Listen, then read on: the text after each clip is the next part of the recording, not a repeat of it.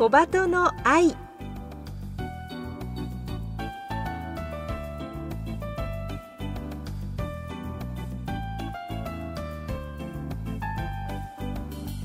小鳩の愛ポッドキャストまたはラジオクラウドでお聞きの皆さんこんにちは。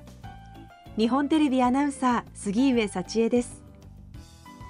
目の不自由な人が安心して街を歩ける社会を目指してこの番組では視覚障害者も晴眼者も共に役立つ情報話題をお届けしています。ラジオ日本では毎週土曜午前8時15分から KNB ラジオでは毎週日曜午前7時15分から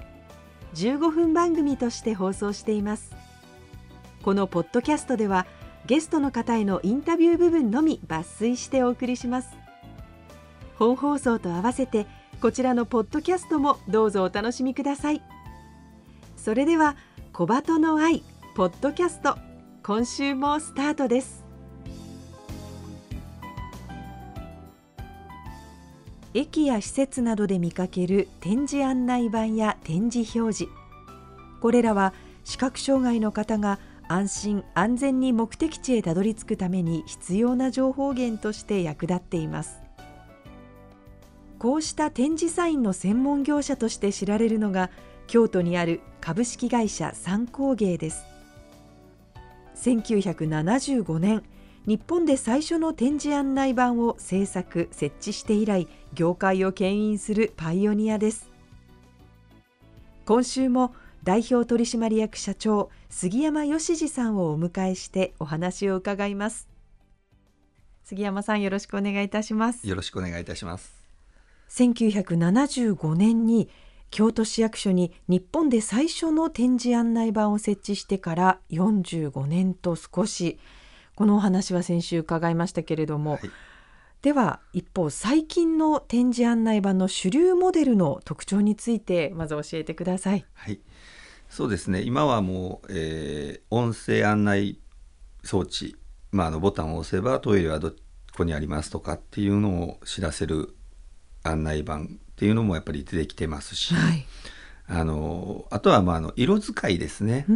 昔はやっぱりそんなに色使いっていうものがなかったんですけども、えー、ユニバーサルカラーっていうんですか、うん、あの弱視の方にも対応して、まあ、ちょっとカラフルになったりとかっていうのもあったりしてますね。はい。こう目の見えない人だけではなくて弱視の人もってこうなんかみんなが使いやすいっていう方向にそうですね。広がっている感じなんでしょうか？はい、墨事件用というか、うん、まあ、あの運賃表でもそうなんですけど、あの文字と点字と両方で書いてるんですけどもあの運賃表の場合ですねあいうえお順に書いてあるんですよ駅名が。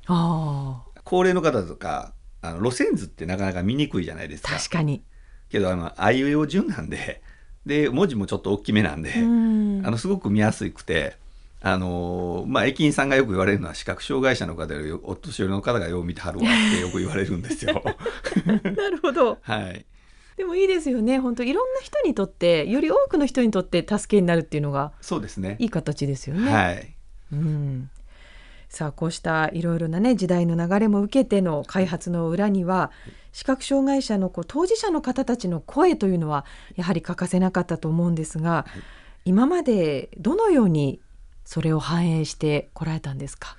あのー、まあ展示会とかですね、あのー、今最近はコロナでなかなかなんですけどもあの年に1回、えー、日本視覚障害者施設協議会っていう、まあ、盲人用具部会っていうのがあるんですけども、はい、そちらの方で開催している展示会であったりあの、まあ、サイトワールドであったり、えー、全国各地に、まあ、年に1回行ってあの触っていただいてあこう分かりやすいとかこここうなってたらもうちょっといいのになとかっていう声を聞きながら、まあ、ちょっとずつ改良していくっていう形ですね。あまあ大きくは変えれないんで、はい、ちょっとずつ変えたりとかあのそういったニーズに沿うようにはしてます。はい、こうじゃあ素材とか、はい、まあ、より危険が少ないようにとか、はい、こういろいろ細かく修正はしてらっしゃる？そうですね、まあ、あの素材は昔から、まあ、アルミっていうのがあの弊社こだわってるんですけども、まあ、最近ではあのアクリル板に展示をつけたりっていうのもあるんですけどやはりあのアクリル板ですとあの静電気が起こりやすいです冬は。あやっぱり埃がついたりとかパチっていう。でそういうのはやっぱり避けてるというかやっぱりそこはやっぱり、まあ、アルミ板ではそのあまりまあそこまで静電気っていうのがそこまでないっていうのもあるんでアルミにしてますね。あとプレスっていう裏から叩き出すっていうのにもやっぱりこだわってあの商品を作ってます。やっぱりその方がこう強いというか潰れないというか。そうですね。潰れないしあとまああの読み食読しやすいって言われますね。はい。っていうのもありますんで、はい、やっぱり使う方が一番使いやすいようにというところを。そうですね。やはりあの触っていただいて食読しやすいっていうのはすごい大事なことだと思うんで、まあ、滑らかな指触りっていうのをやっぱり目指してやってます。最近ね駅や施設のこう展示サインっていうのはすごくよく見かけるようになったなとはい思うんですけれども、この数設置数っていうのはこうどう感じてらっしゃいますか？あの多くのところ多くの駅にやっぱり設置していただくっていうのはすごいありがたいことであってあの一人歩きされている視覚障害者の方にもすごいいいことだなとは思います。ただやはりあの大きい駅っていうんですか？えに設置するよりも僕はやっぱりちっちゃい駅というか あの視覚障害者の方からよく感謝されるのがあの無人駅であったりあの朝早朝バスで着いた時に誰も聞く人がいない時に、うん。展示案内板を触って初めて展示案内板理解できたとかああの、まあ、助け誰もいないところで初めてその地図だけを頼りにあの行けたっていうことを聞いてもうこれが一番やっぱり嬉しいですね。なのでやっぱりあの大きい駅っていうのは常時人が流れてるじゃないですか。ー確かにまあ、聞けますし出口の流れも分かりますしでもやっぱり無人駅であったり朝早く誰もいないところっていうところにポンと行かされた時にやはりあの食地図を触ってあの理解するそのが一番僕は必要かなっていうふうには思いますね。そうですね。あのシンプルに考えてしまうと人が多いそういう中心的なターミナル駅の方がこう危ないからつけなきゃいけないっていう発想になってしまいそうですけど逆なんですね。そうですね。聞く方もやっぱりいますし駅員さんもいますし、確かに。はい、無人駅って本当にもう誰もいないじゃないですか。そうですね、はい。まあまああの行き先がどうしてもねあるとは思うんですけどもそういった時にやっぱりあの食地図っていうのを活用していただきやすいんじゃないかなっていうふうに思いますし、活用していただきたいなと思いますそうね。ですね、はい。こう最近の社会のユニバーサル対応よくね最近は言われますけれども、こう社会の変化みたいなものもはい。感じてらっしゃいます？そうですね。あのっていうかまあ食地図っていうのがやっぱり増えてきてますんで、うん僕たちとしてはやっぱりありがたい話なんですけど、ソフト面あのハード面がね充実するっていうのもすごく大切なことなんとは思うんですけどもあのなかなかねやはり日本人ってあの奥ゆかしいというか人に声かけるっていうことがなかなかできないとは思うんですけど視覚障害者を見た声をかけるであったり、うんそういうふうなところであの声がかけれればっていうふうには思いますね。まあ、展示案内板ってね、うんまあ食事案内板展示案内板っていうのがあのなんていうのかなどこまでたっても展示案内板なんですよ。っていうのはどういうことかっていうとちょっと難しいんですけど、案内板って僕たちが思う案内板ってトイレに行きたいって思った時にパッと見てトイレの位置わかるじゃないですかうん言えば。はい展示案内板って触って位置を知るものじゃないですか。はいなので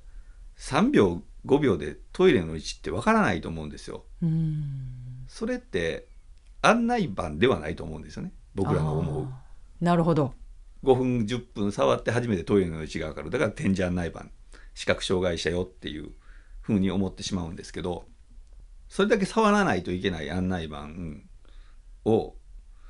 なんていうのかな。楽しくって言い方変なんですけどもっと分かりやすくできひんかとかあもっとこう触ってて納得してもらえるものができひんかなっていうふうに思いますね。その先週ですかね。あの世界地図のようにーええ。3時間触ってるとか。あそういう案内板を作りたいなっていうか。っていう思いはありますけどね。もしかしてそのじゃあ今後に向けての参考芸さんの目指すところというのは？そうですね。まあやっぱりあの分かりやすいっていうのがやっぱり一番思うんですよね。まあ、触って何秒って言い方悪いんですけどなんかこうすぐにこう行き先が分かったり。で、まあ、逆に触ってて楽しい。だから僕らがよく展示会で言うのがあの自分がよく使う駅の案内板を触ってみてくださいって言うんですよ。あの初めて行った駅の案内板を触っても多分なかなか理解できないんですけど自分がいつも使っている駅の案内板を触るとあここの出口はこうなってるんだっていうのが分かりやすいと思うんですよね。うんうんうんなので、ね、そう、うん、なのでできればその自分の駅いつも使う駅の案内板があればそれを触って見てくださいって。ではまあ新しいもし発見があるかもしれないし触りやすいと思うんで。そういった方がまああの触ってる視覚障害者も楽しいんじゃないかなっていう思いもありますしね。なるほど、はい、あの本当に三工芸さんはね、展示サインのパイオニア、はい、日本で初めての展示案内板を作った会社でいらっしゃいますけれども、はい、こう製品へのこだわりとかその企業活動の中でこれは大事にしているっていうことを結びにあたってお聞かせください。そうですねあのやはりあの視覚障害者の方が触る案内板なんで安全っていうのはやっぱり一番大切ですしあの分かりやすさっていうのもそうですしあの耐久性っていうのもそうなんですけどもどこまでまあ追求できるかっていうのはやっぱり思ってますし